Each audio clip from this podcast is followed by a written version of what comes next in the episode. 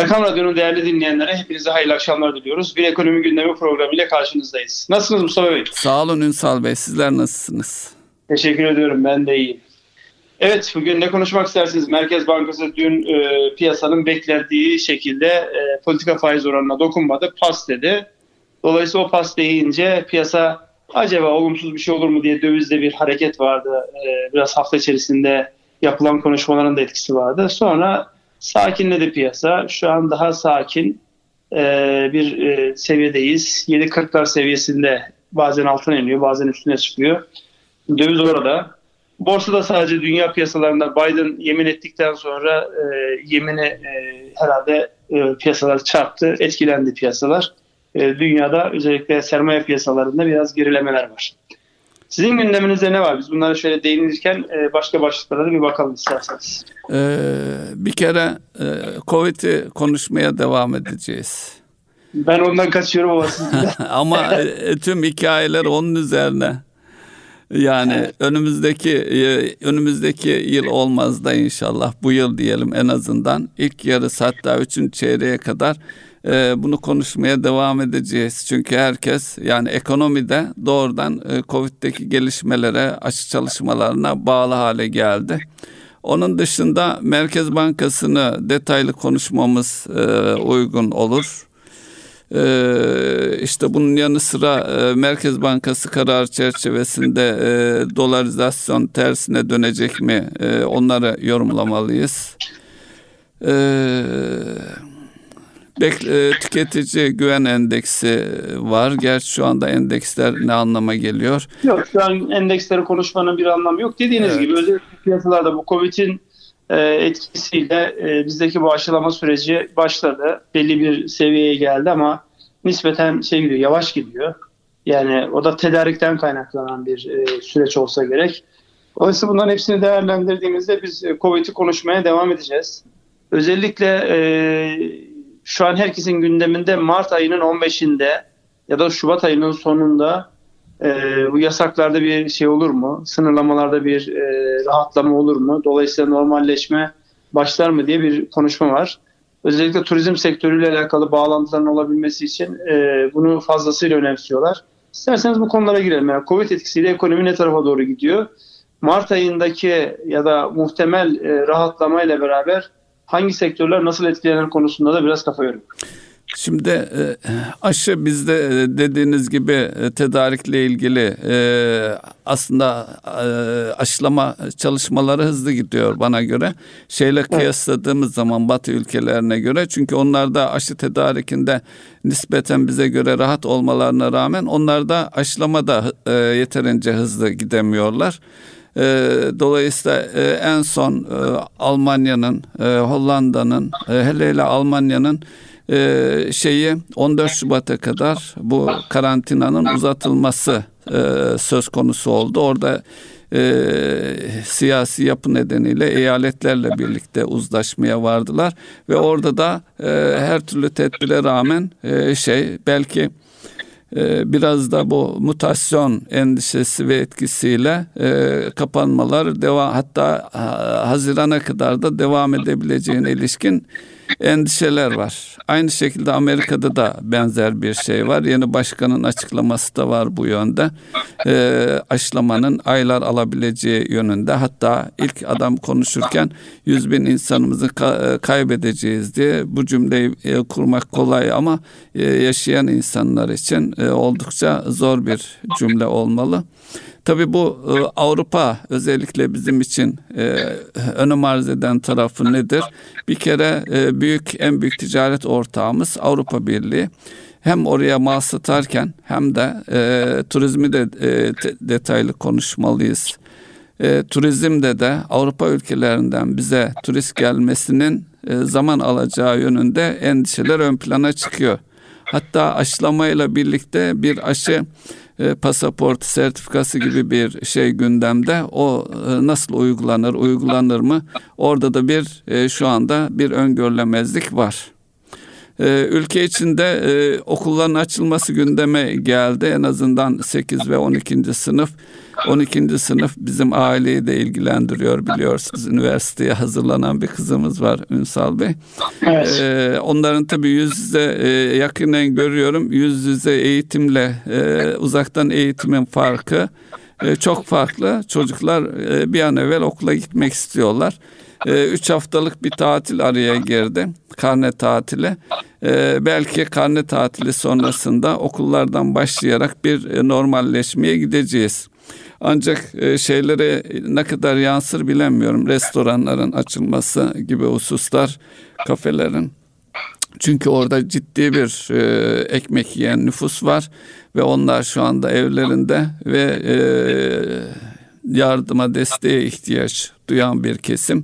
Üstelik e, e, patronundan çalışanına kadar yani o bir e, en önemli hususlardan bir tanesi hizmet sektöründeki e, normalleşme özlemi diyelim. Bilmiyorum ne dersiniz e, bu konuyla ilgili Ünsal? Ya bu normalleşmeyle alakalı tabii insanların e, yani çok az sayıda işletme, çok az sayıda iş kolunda e, bir mutluluk emaresi var. Birçoğunda e, o beklenen çünkü maliyetler devam ediyor.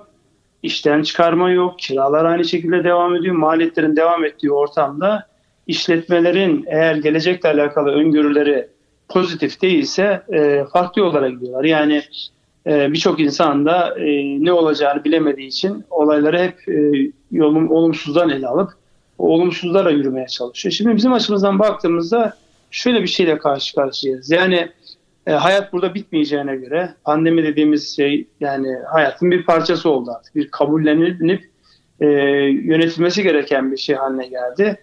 Burada özellikle bir an önce olsun dediğimizde yani hazır olmadan, yeterince aşılama olmadan ya da yani bu e, bağışıklık sistemi bir ara hatırlarsanız böyle ismi biraz çirkin bir ismi sürü bağışıklığı diye bir kavram kullanıldı. Evet. E, kolay oluştuğunu görmüyorsunuz. Mesela bu hastalığı yaşayan insanların birçoğunda bir ay iki ay geçmiş olmasına rağmen antikor oluşmuyor. Dolayısıyla yani bu aşı mevzunun da nasıl sonuçlanacağı e, konusunda hala bilinmezler var. E, yani o olduğunda bitecek mi? Çünkü bir taraftan da şunlar söyleniyor. E, bu çocukluğumuzda olduğumuz gibi kızamık gibi, boğmaca gibi bir aşı değil. Her 6 ayda bir tekrarlanması gereken bir şey.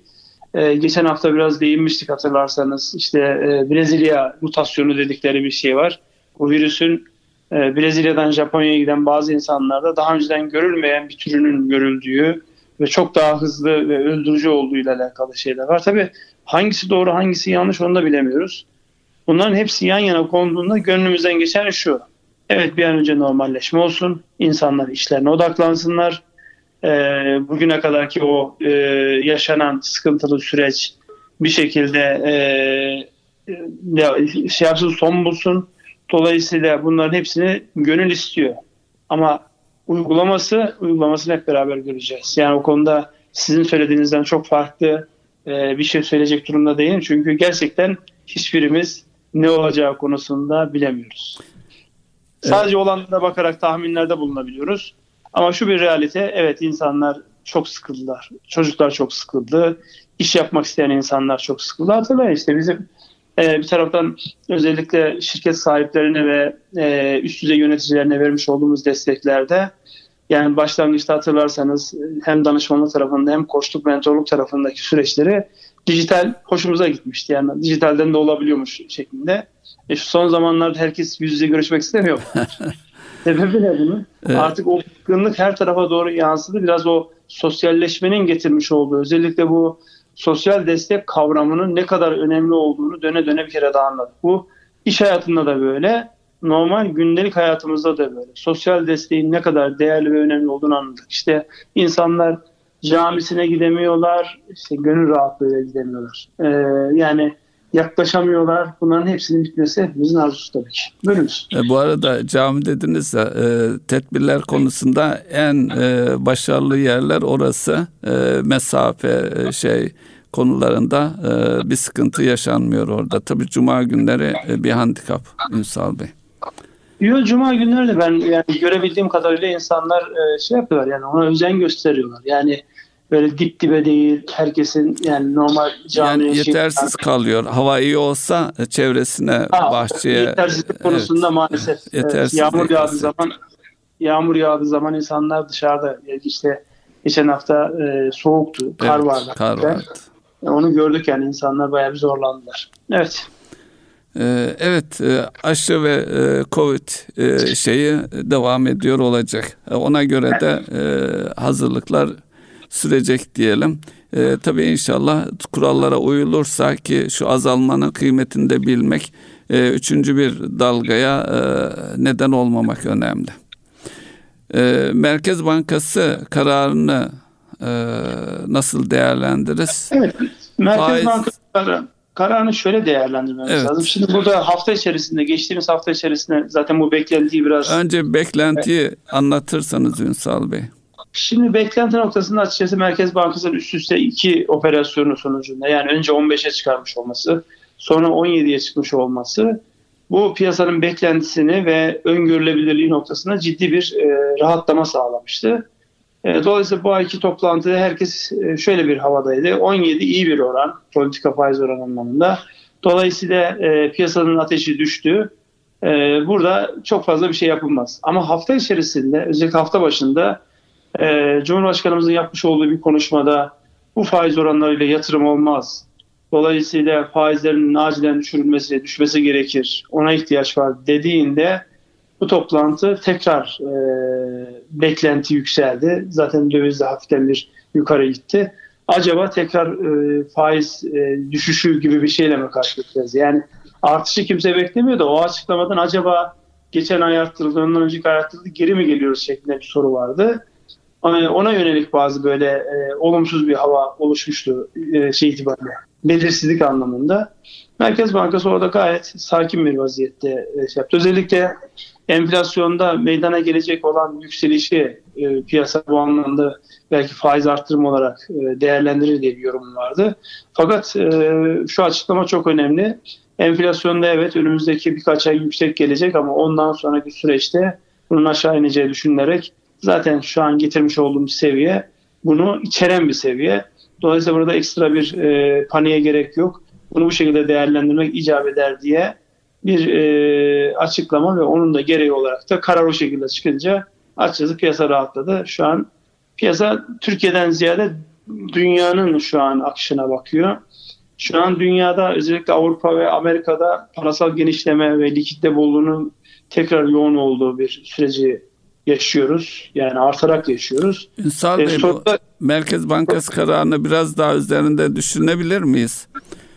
Ee, şöyle ki e, şimdi e, iş adamları grubundan bir açıklama ve Cumhurbaşkanı'nın açıklaması gelmişti. E, Merkez Bankası da bu işin uzun süreceğini hatta e, 2021 yıl sonu e, enflasyondaki öngörüyü görmek gerektiğini yani enflasyona alınan tedbirler konusunda bu dönemde oldukça kararlılık dikkat çekiyor.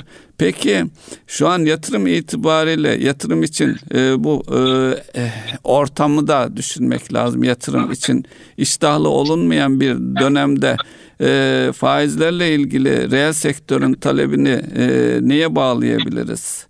Yani, yani oradaki ona bağlayabiliriz. He. Yani burada e, şey var. Yani e, geçmişten gelen bir borç yönetim süreci söz konusu. Yani bu e, kredi talebi ya da borçlanma isteği bugün ortaya çıkmış bir hadise değil. İşler devam ediyor. Özellikle e, yapılandırılan kredilerin vadelere geliyor. Ve e, yapılandırıldıkları tarihte hatırlarsanız yani onun altına inmişti o yapılandırılmış oranlar. E, şu an bankaların maliyeti 17, 18, 19 oralarda. Yani yeni kaynak talebinde hem yapılandırılmış kredilerin vadelerin gelmesi söz konusu hem de yeni ihtiyaçlar hasıl oldu. Yani burada yatırımdan ziyade önce işletme kredileriyle alakalı bir e, talep var şu an piyasada yoğun bir şekilde. Dolayısıyla o işletme kredisi ihtiyacını karşılayabilecek imkan var mı? E, çok rahat değil. Onun için zaten dış kaynak dış kaynak diye sürekli gündem yapıyoruz. E, ama dış kaynağını da geçen hafta konuşmuştuk. Burada bir bankanın sermaye benzeri kredi alması yani uzun vadeli ve sermayeye sayılabilecek bir kaynağın maliyetinde hatırlarsanız yani 8'lerin üzerinde bir maliyetle e, yapılmıştı. Dolayısıyla yani talebe bakıyorsunuz evet e, mevcudu döndürmek için yapılan bir talep. Bunlar yatırım talebi değil yalnız. Evet. E, kaynak var mı? Kaynak yok. E, kaynak girişi var mı ülkeye? Sınırlı olarak evet bir hareketlenme var ama henüz daha böyle gürül gürül gelmiyor. Dolayısıyla bunların çok konuşacağımız bir dönemdeyiz. Yapılandırmalarda sorun yaşanabilir mi bankalarla yapılandırmada? Çünkü e, süreler uzatıldı e, takipteki kredilerle ilgili. 90 e, gün 180 e, güne çıkartıldı. Bunların bir pozitif e, yani şeyi problemi öteleme gibi bir sonucu var. Özellikle vadesi gelen krediler var. En azından ilk taksit ödemeleri gelen. Tabii bunlar ya ödenecek ya da yeniden yapılandırılacak. Çünkü piyasa onlara da bakıyor. Yani Şimdi, reel sektördeki anki... endişelerin bir kaynağı da bu sanırım. Yani evet reel sektördeki endişenin kaynağı bu. Bankacılık sektörü açısından da kaynak şu. Geçmişte bir şekilde işte e, kredi garanti fonundan ya da başka yerlerden verilen özellikle de e, bir anlamda adını koymasak dahi parasal genişlemeyi biz de yaşadık. O parasal genişlemenin e, emisyonun artmasından kaynaklanan kaynağı e, yeterince kullandık. Evet kullandık. Bundan sonraki süreçte kaynağın adresi belli olmadığı için zihinler biraz karışıyor.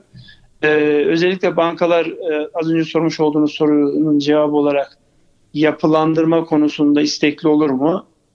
Yani istekli olmayıp ne yapacaklar sorusunu ben de e, karşı soru olarak soruyorum. Çünkü burada e, özellikle varlıkların değerleri aşağı geldi. Yani bunu kökten böyle silkelediğiniz zaman teminat açıkları çıkar ortaya, o kredilerin tekrar ödenememesi gibi şeyler çıkar ortaya.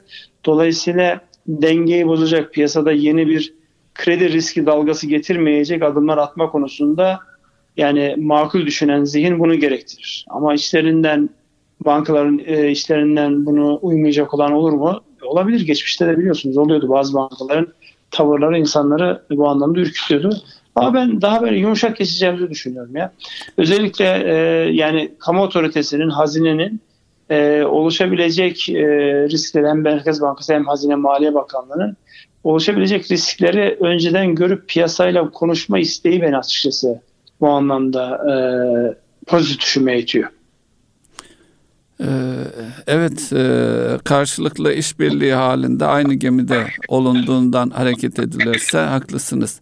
E, bu kaynak tarafında Ünsal Bey merkez e, şeyin hazinenin 3,5 milyar dolarlık bir borçlanması oldu e, oranda işte 5 e, yıllık bölüm için 4.90, e, 10 yıllık bölüm için e, 5.95 gibi bir oran var.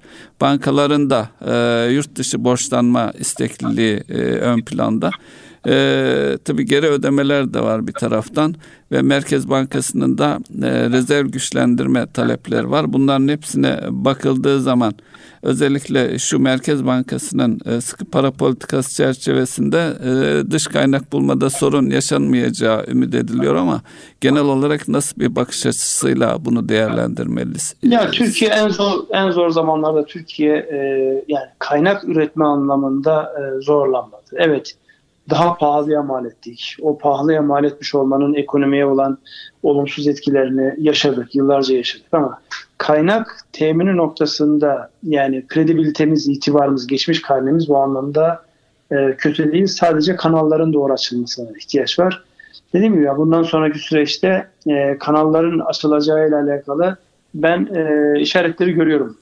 Yani bundan sonraki süreçte özellikle e, kaynak fazlası olan para kazanmakta zorlanan, e, paradan para kazanmakta zorlanan hatta eksi getiriyle bir yerlere park etmiş trilyon dolarların olduğu bir ortamda Türkiye kendisini doğru anlatırsa, mevcudunu ve potansiyelini doğru anlatırsa kaynak e, temininde zorlanmayacağını düşünüyorum. Sadece biraz zamana ihtiyacımız var. Yani bugünden yarına değil belki bu senenin özellikle ikinci yarısında bu anlamda ciddi bir rahatlama olabilir. O zamana kadar dünyada inşallah olumsuz bir şey olmaz. Bir taraftan da tabii Türkiye'nin özellikle Avrupa Birliği ile ve Amerika ile ilişkileri yeniden e, gözden geçirme ve belli bir e, seviyede tutma niyetini açıkça beyan etmiş olması da bu anlamda bence olumlu bakışı tetikleyen, destekleyen unsurlar. Bu yurt dışı kaynakla ilgili bir webinara katılmıştım Ünsal Bey. Banka dışındaki fonlar üzerinden e, Türkiye'de 5 milyonla e, 2 milyar dolar arasında fonlar üzerinden kaynak e, aktaracağına yönelik pazarlama çalışmaları yapanlar var. Sanıyorum size de ulaşanlar vardır bu konuda. E, banka sistemi dışındaki bir e, özel sektöre yönelik tabi bunlar teminatlı e, özellikle teminat ve proje bazlı e, gelen talepler.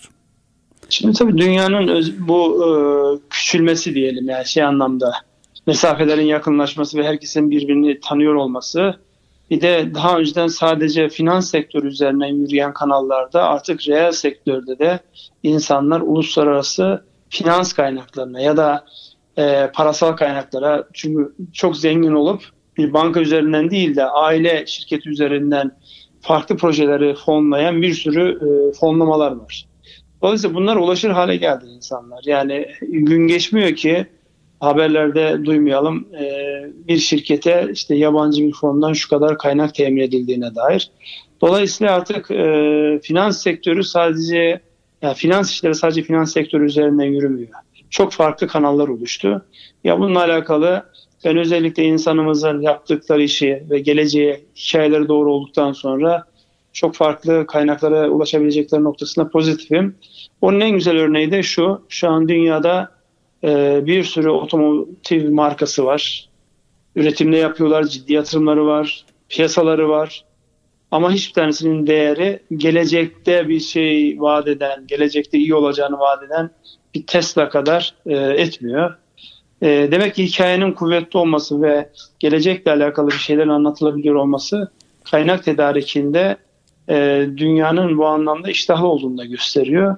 Yeter ki biz kendimizi doğru anlatalım. Bu anlamda doğru argümanlarla ve doğru enstrümanlarla gidelim onların karşısına. Ee, ama burada işte maliyetler özellikle CDS üzerinden düşünüldüğü zaman e, ve dolar e, veya euro üzerinden bir kaynak temin edilmesi reel sektör açısından yine kur riski e, dikkate alınırsa ve oranlar dikkate alınırsa iş biraz e, cesaret istiyor.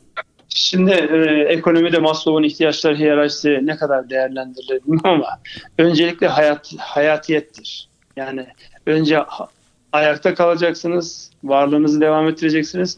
Ondan sonra konforuna bakacaksınız. Şu an kaynak girmediği zaman yani damardaki kan gibi kan olmadığı zaman hayatiyetini devam ettiremiyor. Öncelikli olarak içeriye bir kaynağın girmesi lazım. Gönül ister ki bu kaynak e, maliyetsiz, herhangi bir maliyet olmadan e, öz kaynak olarak gelsin. Sermaye İnsanlar, doğrudan sermaye diyorsunuz. Sermaye olarak gelsin. Ama e, bu öyle çok kolay olan bir hadise değil. Onun altyapısını e, uzun zaman e, gerektiremiyorsunuz. Dolayısıyla asıl niyetimiz maliyetsiz kaynak, sermaye olarak gelen kaynak olsun. Ama bu arada ihtiyacımız olan günlük akışlarımızı düzenleyecek olan kaynağa da hiç itirazımız olmaz.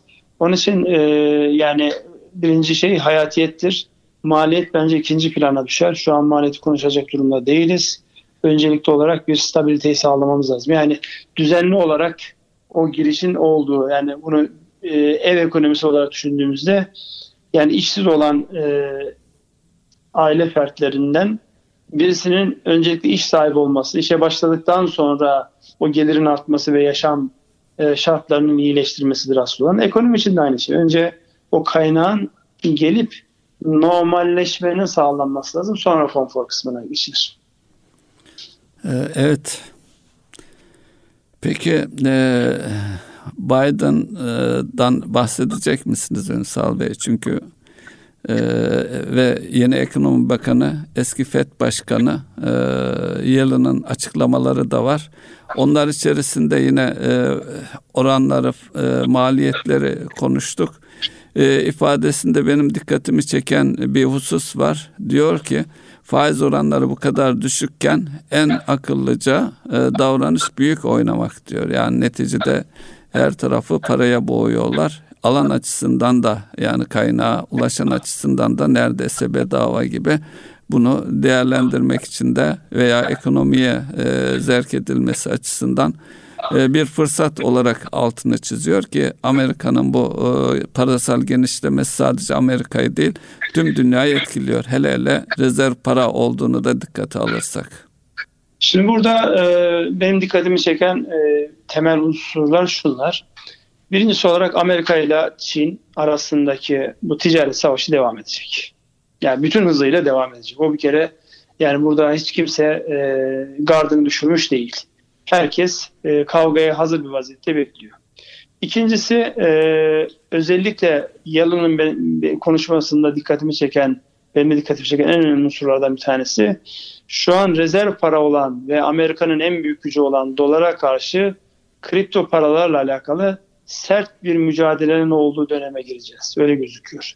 Çünkü e, kripto paralarla terör finanse edildiğine dair, terörün finanse edildiğine dair e, işaretler var gibi ifade. Bu e, öyle yani duyup da duymamazlıktan gelecek bir ifade değil. Dolayısıyla Amerika e, kripto paralar en çok kim etkiler? Amerika'yı etkiler. Çünkü e, şu anki en büyük gücü olan rezerv para olma özelliğini koruyor. Dolayısıyla buradan başka bir tarafa. Uzak doğuda ter, tercih edildiğini dikkate almak lazım. Evet. Mesela.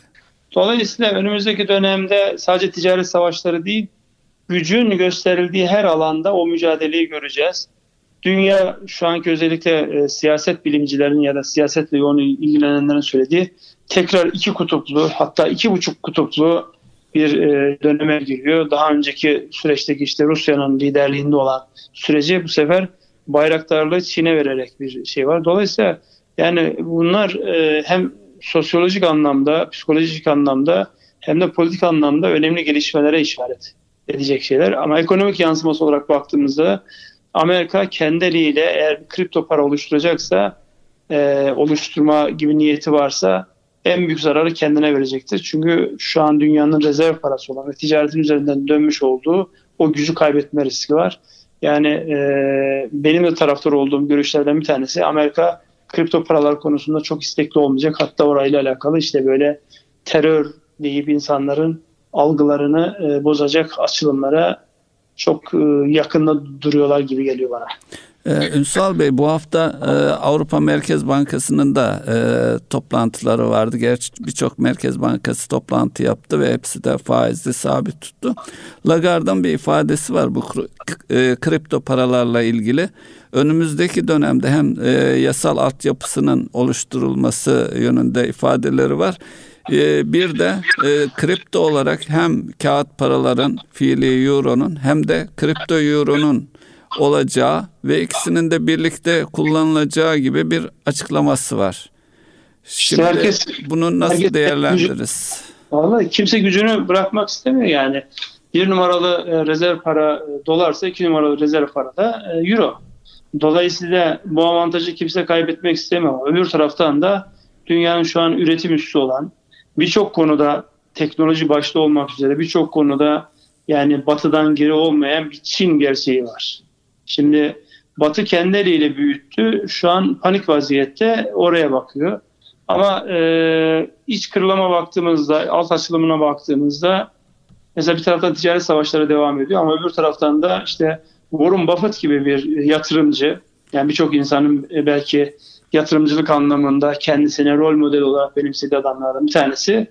O da e, özellikle geleceğin teknolojisi, otomotiv teknolojisi olarak düşünülen elektrikli araçlar konusunda Amerika'dakilerine değil Çin'dekilerine yatırım yapıyor.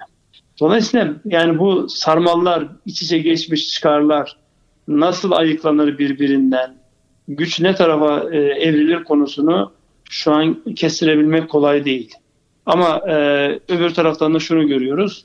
Yani e, sertleşiyor giderek e, oyun sertleşiyor. Özellikle Çin'in e, o tek liderle yani adına ne diyeceksen artık nasıl bir yönetim tarzı varsa onun sosyolojik yansımaları konusunda başta Uygur Türklerinin ne yapılan e, işte e, soykırım konusu olmak üzere Batı basınında hiç bu kadar yoğun Çin'e karşı e, bir şey ben daha önceden görmemiştim. Çok yoğun bir şekilde bu konuyu işliyorlar.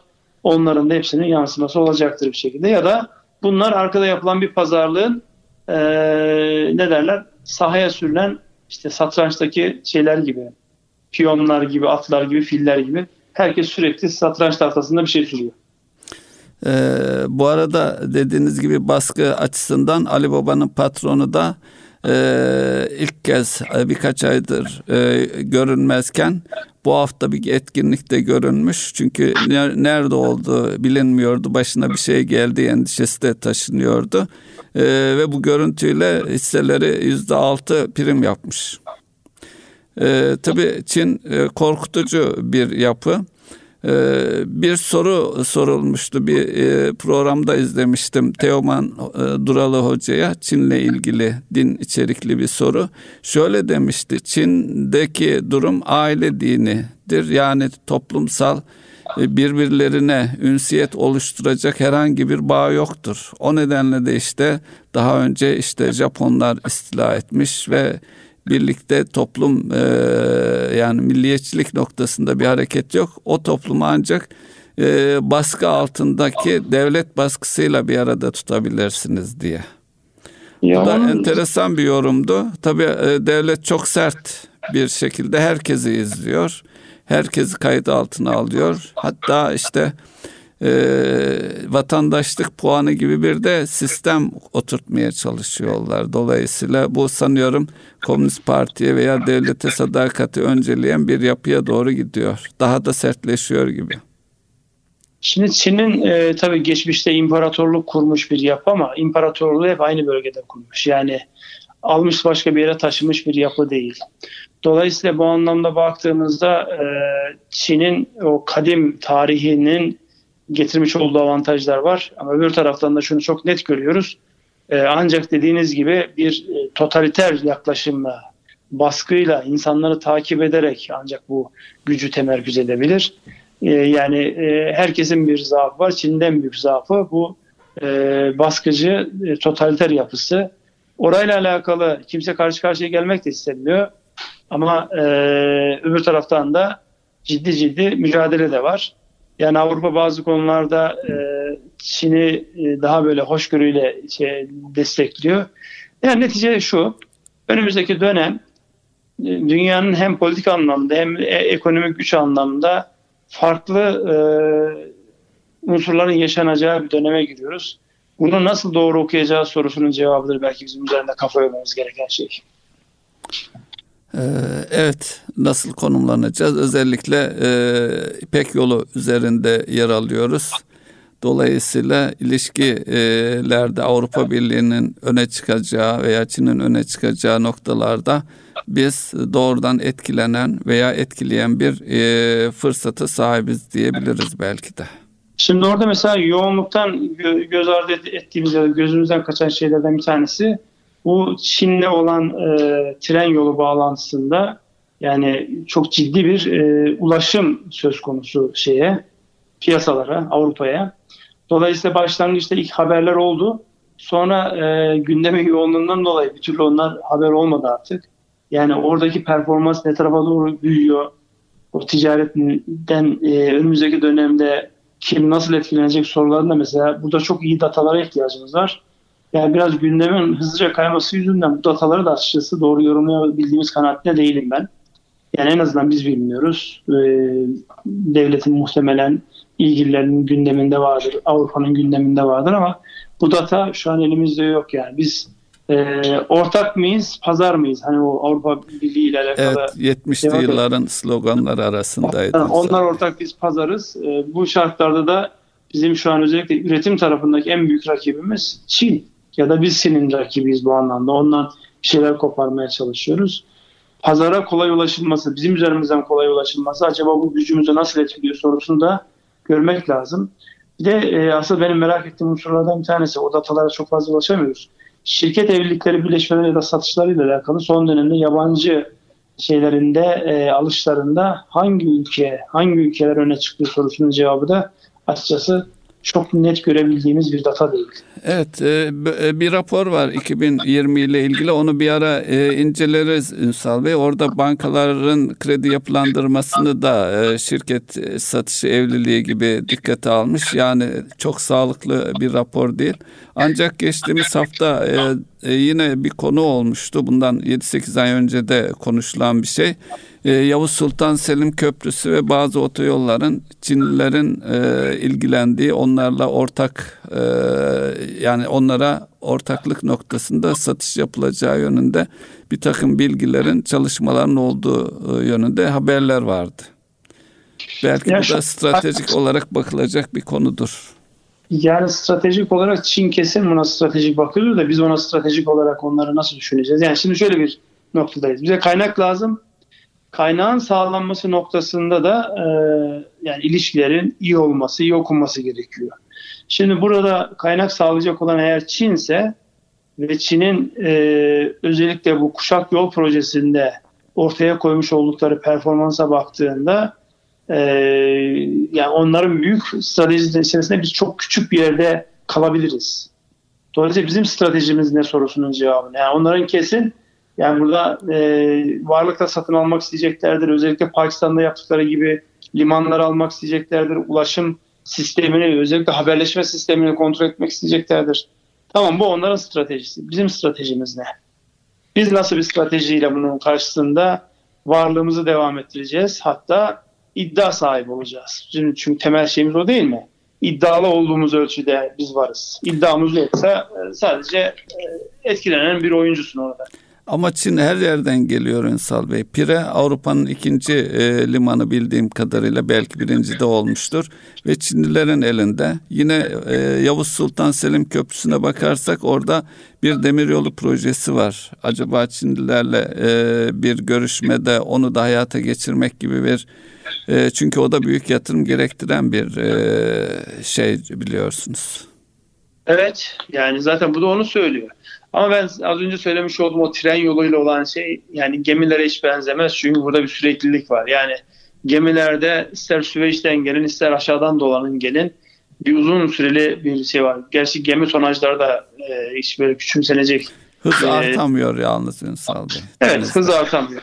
Dolayısıyla buradaki en büyük şey raylı sistem. Raylıda da şu an kurulmuş ve çalışan bir mekanizma var. Buradaki dataların doğru incelenmesi, irdelenmesi daha farklı fikirler verecektir. Ya da şunu yani burasını o sistemi biz kendi ekonomimize faydalı hale nasıl getirebiliriz? Çünkü aynı raylı sistem bizim için de var yani. Biz de bir şeyler yükleyip gönderebiliriz. Tabii, tabii. Ne yapıyoruz o sorunun cevabını bilmiyoruz açıkçası. Evet.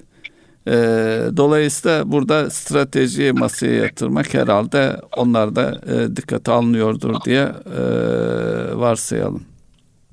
Evet, bu mevzuyu da biraz e, şey yap, üzerinde durduk. İsterseniz e, gündemin diğer maddelerine bir bakalım. En çok dolarizasyon konuşuluyordu. E, geçen hafta gerçek kişilerde 1 e, milyar 31 milyon dolarlık bir çözülme olmuş ama tüzel kişiler alım yapmış. E, bunun yarısı kadar bir alım yapmışlar.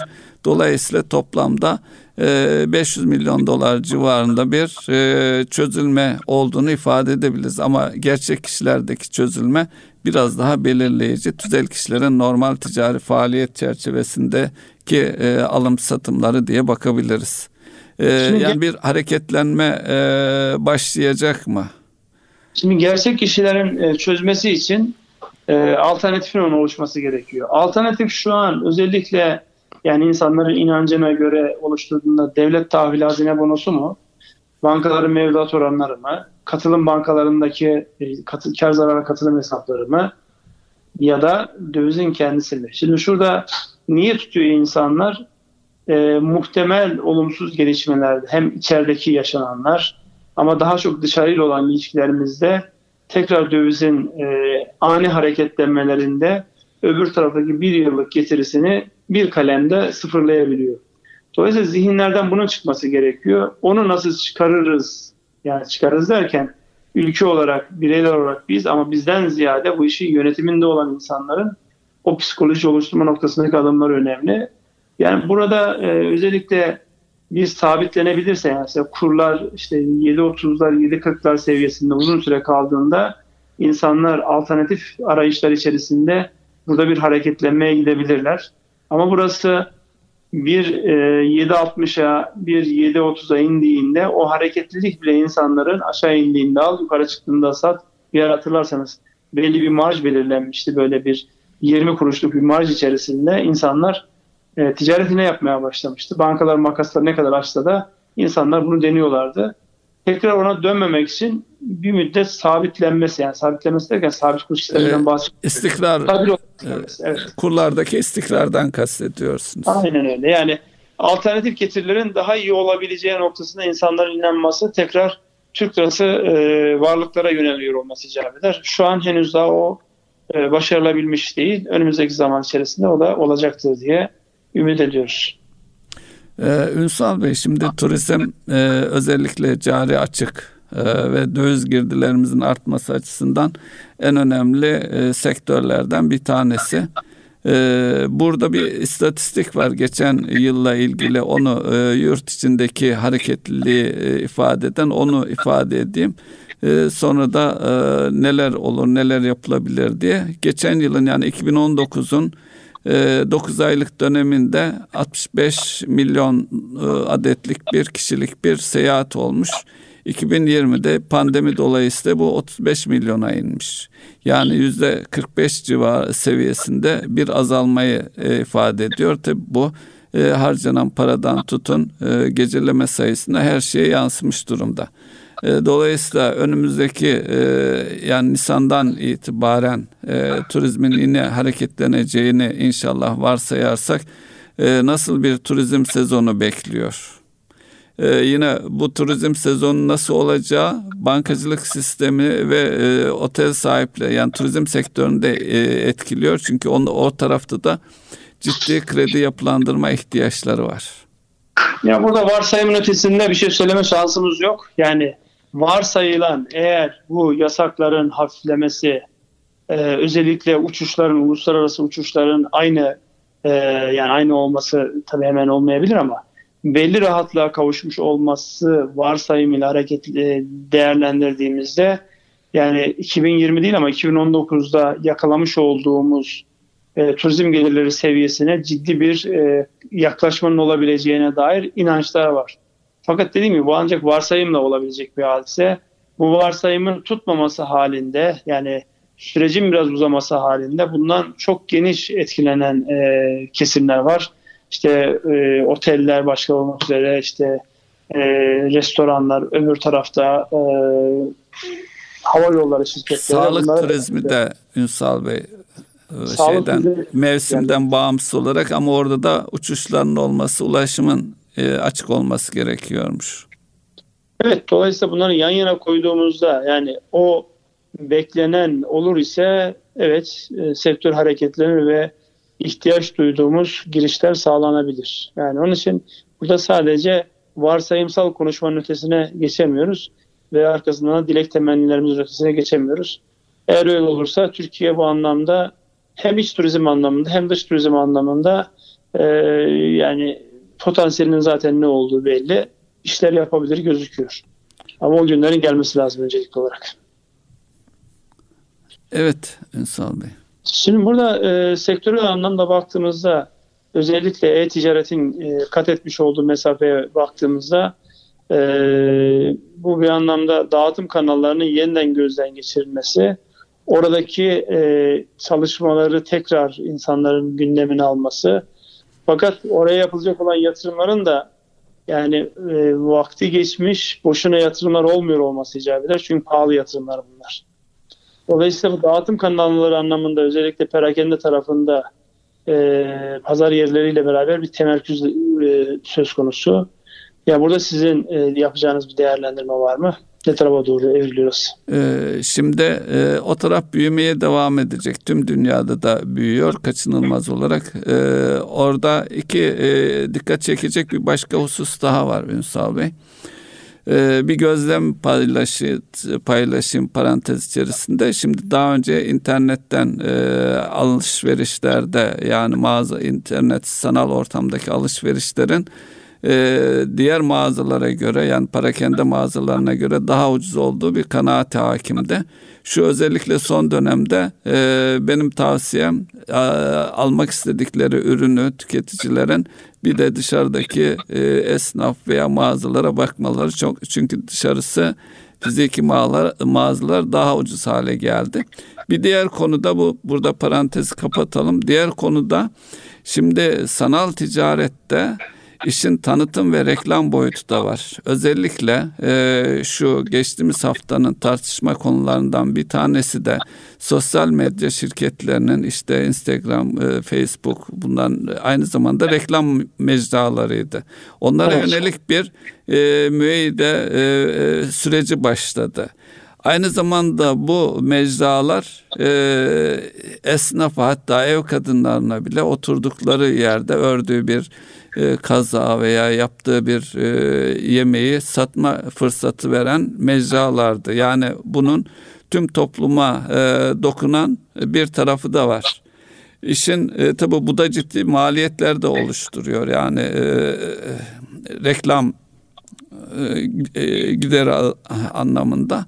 Bunların tümüne baktığımız zaman e, bir yeniden oranın şekil değiştirmesi söz konusu veya bir süre sonra özellikle sosyal medya üzerinden yapılan reklamların kalitesi ve dönüşü de aynı oranda artmıyor. Bir süre sonra insanlar burada ciddi bedel ödediklerini ama karşılığını alamadıklarını da görüyorlar. İlk aşamada hevesle giriliyor. Burada da bir e, sanki e, sosyal medya reklam ve tanıtım tarafının öğrenilmesi veya yönetilmesi ihtiyacı, o alanda da bir uzmanlık ihtiyacı ortaya çıkıyor diye düşünüyorum. Şimdi burada e, zaten e, e-ticaretin özellikle dijitalleşmeyle beraber daha önceden olmayan ya da olup da çok böyle ön plana çıkmayan mesleklerin ön plana çıktığını görüyoruz. Özellikle sizin o söylemiş olduğunuz e, reklam yapma hadisesi, SEO hadisesi yani araştırılarak belli ürünlerin, belli markaların ön planına çıkarılması, o bir yönetim e, tarzı haline geldi, bir pazarlamanın bir tarzı haline geldi. Bunların hepsini yan yana koyduğumuzda e, burada çok ciddi bütçeler var. Dolayısıyla zaten e, geçtiğimiz haftalarda Facebook'un WhatsApp'la beraber WhatsApp ve Instagram birlikte hareket ettirerek daha fazla reklam geliri elde etme isteğinin temelinde de bu yatıyor. Şu örneği vereyim ben size. Sizin de bileceğiniz sektörlerde son kullanıcı yani bireylere ulaşma noktasında e, yaklaşık 200 tane satışçının bulunduğu bir şirkette satışçılara aylık ödenen maaşın neredeyse iki katı kadar dijital mecralara reklam harcamaları yapıldığını beraber gördük yani. Siz de biliyorsunuz hangi evet. firmalardan bahsettiğimi. Dolayısıyla burası e, hem harcadığı bütçeler itibariyle e, çok büyük yer aldı. Dolayısıyla sizin 200 tane satışçıdan daha fazla bedel ödediğiniz bir e, tanıtım e, mecrası, satış yapma için dataların elde edilmesi gereken mecra çok pahalı hale geldi. Bir de bunun efektif olarak kullanılıp kullanmaması ile alakalı işte elinizdeki bu işleri bilen insanlarla mümkün oluyor. Yani data toplamak evet önemli. O büyük veriyi toplamak, e, big datayı toplamak önemli bir başlık. Fakat toplamak değil, analiz etmek orada değerli olan. Bizim önümüzdeki dönemde özellikle veri analizi noktasında da şu an çok fazla e, ön planda olmayan ya da birçok şirketin ihtiyaç duymadığı o dataların analizi noktasında da yeni meslekler gelecektir. İnsanların bu anlamda hem kimi doğru e, olarak sistem edeceğini hem de e, harcanan bu büyük bütçelerin doğru yere gitmesi noktasında bu alandaki bilgilerini arttırmaya ihtiyaçları var. Hepimizin bu konuda bilgilenmeye ihtiyacımız var dediğinize ben de katılıyorum aynen. Ee, yeni meslek olması hasabıyla özellikle genç işsiz sayımız çok fazla. Gençlerimizin çok kolay öğreneceği ve mesafe kat edebileceği bir alan olduğunda burada vurgulayalım. Yani oturup iş beklemek yerine burada e, kendilerini geliştirebilirler. Çünkü bunların kendi e, altyapıları içerisinde de eğitimleri de var. Onlar da e, al, onları da alabilirler. Onu daha önceden sizinle yine bu programda konuşmuştuk. Bir analize de beraber bakmıştık hatırlarsanız. Özellikle e, daha önceden üniversitelerde okuyan insanların e, devlette ya da özel sektörde e, memur olarak çalışmaları, maaşlı insanlar olarak çalışmaları yerine şu an özellikle öğrenciler arasında yapılan anketlerde okul bağımsız olarak e, insanların daha çok insanların daha çok girişimciliği ön plana aldığını görüyoruz. Dolayısıyla bunları e, tabii değişim, gelişim yani öğrenciler daha önceden sorduğunuzda işte okul bittiğinde ne yapacaksınız? Herkes özel sektörde ya da kamuda kendine bir meslek düşünürken şimdi girişimciliği bir denemek istediklerini görüyorsunuz. İşte bunun için de bir kapı burası. Yani Evet. e, gidip kimsenin elinden bir pay almıyorsun. Yeni gelişmekte olan bir şey. Dolayısıyla kimsenin ayağına basmayacaksın. Eğer kendin hızlı adapte olabilirsen herkesten önce orada çok ciddi mesafe alabileceğin iş imkanları da dijitalleşmeyle beraber kendini gösteriyor. Evet süre bitti diyorsun. Evet süre bitti. Bakın bu kadar haşır uşur sesten anlıyorum yani o şeyi göstermek için e, baya bir e, uğraştın. E, son cümlemiz var mı? Başlık olarak gireceğimiz ama henüz daha e, değinmediğimiz konu yoksa kapatalım. Yok. Galiba Ünsal Bey. O zaman kapatıyorum müsaadenle. Ee, Erkam Radyo'nun değerli dinleyenler bir ekonomi gündemi programının daha sonuna geldik. Ee, sürçülisan eylediysek affola. Hepinize hayırlı akşamlar diliyoruz. Hayırlı akşamlar.